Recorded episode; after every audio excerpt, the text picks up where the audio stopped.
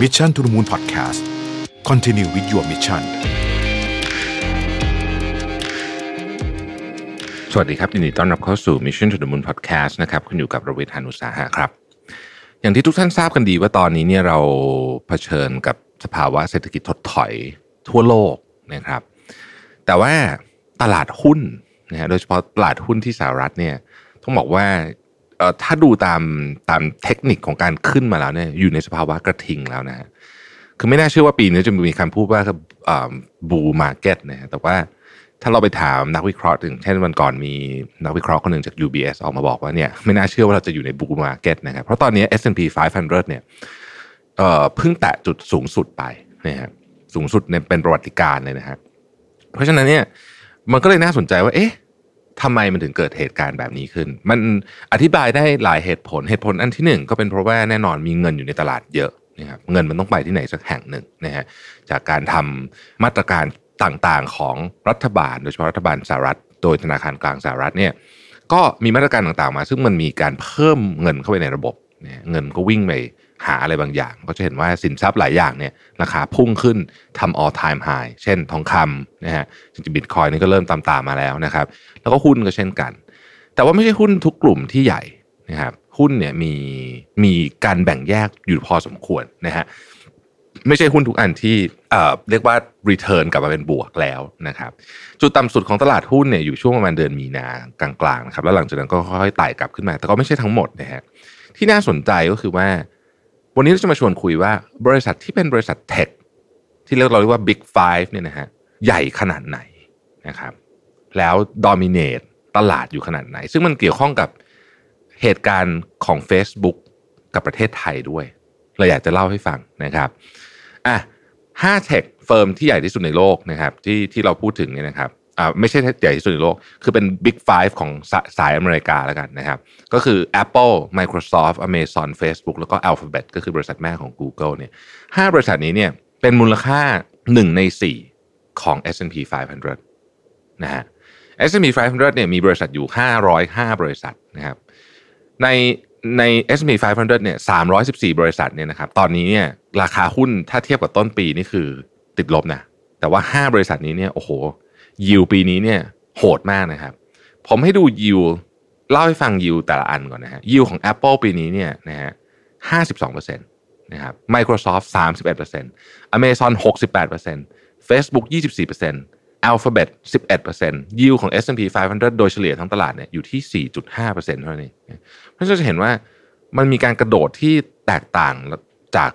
เพื่อนๆที่เป็นบริษัททั่ว ๆ ไปเนี่ยเยอะมากนะครับ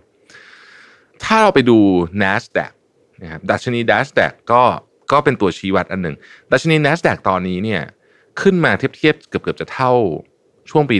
1999นะฮะ1999เนี่ยเป็นปีที่มี .com bubble นะฮะเล่าต่อแบบนี้ว่ามูลค่าการมูลค่าของบริษัทนะครับล่าสุด Apple ในมูลค่า Market Cap เนี่ยทะลุ 2 ล้านล้านเหรียญไปแล้วนะครับสล้านล้านเหรียญนี่ใหญ่ขนาดไหน GDP ประเทศไทย ปีหนึ่งนะครับคือ 16 ล้านล้านบาท เพราะฉะนั้น 16 ล้านล้านบาทเนี่ยมันก็ตกประมาณสัก5แสนล้านเหรียญนิดนิดหน่อยก็คือพูดง่ายๆคือ Market Cap ของ Apple เนี่ยใหญ่กว่า GDP ประเทศไทยประมาณ 4 เท่านะครับนี่หนึ่งบริษัทเท่านั้นเองนะฮะใหญ่มากๆนะครับ แล้วก็บริษัทเหล่านี้เนี่ยถามว่าปีนี้ performance ดีไหม อย่าง Apple เนี่ยนะฮะ return 52%แต่ว่า revenue growth ปีนี้แค่6%เองนะฮะก็ก็ไม่ได้ ไม่ได้ถือว่าเยอะมาก แต่ว่าไอเอ็มยิวเนี่ยมันสูงมากนะครับ อีกอันหนึ่งที่หลายคนตั้งต้องบอกว่าเป็นข้อสังเกตนะฮะก็คือรายได้เนี่ยอยู่นอกสหรัฐเยอะไหมนะครับเอ่อมาไล่ทีบริษัททีละบริษัทเลยนะฮะแอปเปิลเนี่ยรายได้มาจากนอกสหรัฐเนี่ยห้าสิบห้าเปอร์เซ็นต์ Microsoft สี่สิบเอ็ดเปอร์เซ็นต์อเมซอนสามสิบเอ็ดเปอร์เซ็นต์นะครับ Alphabet ห้าสิบเอ็ดเปอร์เซ็นต์แล้วก็เฟซบุ๊กเนี่ยห้าสิบสี่เปอร์เซ็นต์โดยเฉลี่ยเนี่ยอยู่ที่สี่สิบหกเปอร์เซ็นต์นะครับเราอาจจะกล่าวได้ว่าธุรกิจของ5 tech firm เนี้ยมีความ diversify ในตัวเอง ในแง่ที่ว่าอาจจะไม่ได้ diversify อย่าง Facebook ธุรกิจเขาคือโฆษณาเกือบหมด แต่ว่ามัน diversify ในแง่ที่ว่าไม่ได้อยู่ในเฉพาะในสหรัฐ แล้วก็มีหลากหลายประเทศทั่วโลกธุรกิจแล้ว diversify ในแง่ของผู้ใช้ด้วยนะฮะ Facebook เนี่ยแม้จะพึ่งรายได้จากโฆษณาเป็นหลัก แต่ว่าคนใช้เนี่ยหลากหลายมาก และส่วนใหญ่เป็นเป็น ไม่ไม่ไม่ใช่ลูกค้าเขาไม่ได้เป็นรายใหญ่หมด เพราะฉะนั้นมันมีความ diversify เขาเป็นลูกค้าใหญ่มากนะครับ Facebook เนี่ย monthly active user ปัจจุบันนี้น่าจะทะลุ 3,000 ล้านคนไปแล้วนะฮะเหล่านี้เนี่ยจึงให้เห็นว่าในอนาคตอันใกล้เท่าที่เรามองเห็นต่อจากนี้เนี่ยเทคเฟิร์มเหล่านี้จะยังคง dominate ตลาดต่อไปนะครับผมชวนคิดต่ออีกนิดหนึ่ง อันนี้ไม่ได้อยู่ในข้อมูลแล้ว ข้อมูลนี้เราลืมบอกข้อมูลนะข้อมูลมาจาก Visual Capitalist นะฮะ ชวนคิดต่อไปอีกนิดหนึ่งว่ามันน่าจะบอกอะไรเราบ้างนะฮะในประเด็นนี้ ในเรื่องของ Tech Firm เนี่ยผมคิดว่าเราจะเห็นการ dominate ของบริษัทเหล่านี้เนี่ยไม่ใช่เฉพาะในสิ่งที่เขากำลังทำอยู่ทุกวันนี้ พูดง่ายก็คือ Apple เนี่ยผมคิดว่านะฮะต่อจากนี้เนี่ย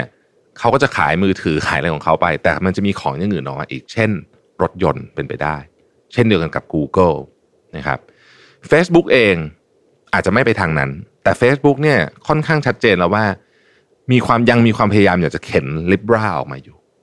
อาจจะเปลี่ยนชื่อเปลี่ยนวิธีการเปลี่ยนอะไรก็แล้ว แต่แต่ก็ยังมีความพยายามอยู่ ถ้า Libra ทำสำเร็จออกมาเนี่ยนะครับ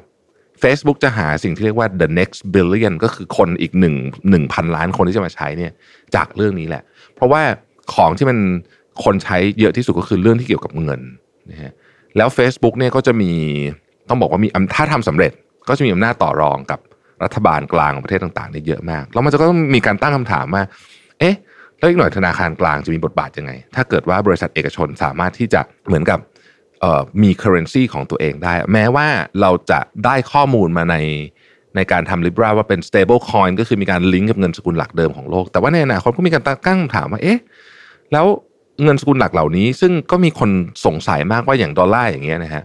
ลายคนก็บอกว่าเอ๊ะดอลลาร์โอ้โหตอนนี้นี่พิมพ์เงินออกมาเยอะขนาดนี้เนี่ยอนาคตเนี่ยดอลลาร์มันจะลดค่าลงไปไหมเนี่ยคำถามต่างๆ เหล่านี้เนี่ย ผมคิดว่าเสถียรภาพของโลก ไม่ใช่เฉพาะเรื่องของการเงิน แต่เป็นเสถียรภาพของเรื่องข้อมูล เสรีภาพต่างๆ นานาเหล่านี้เนี่ย เชื่อมโยงกับ Big Tech 5 บริษัทนี้เยอะมาก เยอะจนเราอาจจะไม่กล้าจะยอมรับด้วยซ้ำนะถ้าผมถ้าถามผมนะผมคิดว่ามันเป็นมันเยอะขนาดนั้นเลยเนี่ยนะ เพราะฉะนั้นมันจึงเป็นมุมมองที่น่าสนใจว่า ในอนาคตเนี่ย tech firm เหล่านี้ซึ่ง performance ปีนี้ดีมาก แล้วก็ขนาดก็ใหญ่มากๆแล้ว เป็นบริษัทขนาดใหญ่ที่สุดในโลกแล้วเนี่ยจะมีผลต่อเราเหมือนกับที่อาจจะอาจจะเทียบได้ว่าจะมีผลกับประชาชนของโลกเนี่ยราวกับว่าเป็นเป็นเป็นรัฐอีกอันหนึ่งเป็น shadow government หรือเปล่านะฮะชวนคิดนะครับ ผมว่าเป็นเรื่องที่น่าสนใจมาก มีคนบอกว่าจริง ๆ แล้วเนี่ยผลการเลือกตั้งของสหรัฐอเมริกาเนี่ย Facebook มีส่วนเกี่ยวข้องเยอะมาก ไม่นับคดีเก่านะฮะเคมบริดจ์แอนาลิติกาไม่นับเรื่องนั้นนะแต่เอาเรื่องปี 2020 เนี่ย เพราะฉะนั้นมันจึงเป็นเรื่องที่น่าสนใจมากว่า Facebook Google ต่างๆ เหล่านี้เนี่ยอนาคตจะมีบทบาทกับประชาคมโลกยังไงนะครับชวนคิดชวนคุยกันนะฮะขอบคุณที่ติดตาม Mission to the Moon นะครับ สวัสดีครับ Mission to the Moon Podcast Continue with your mission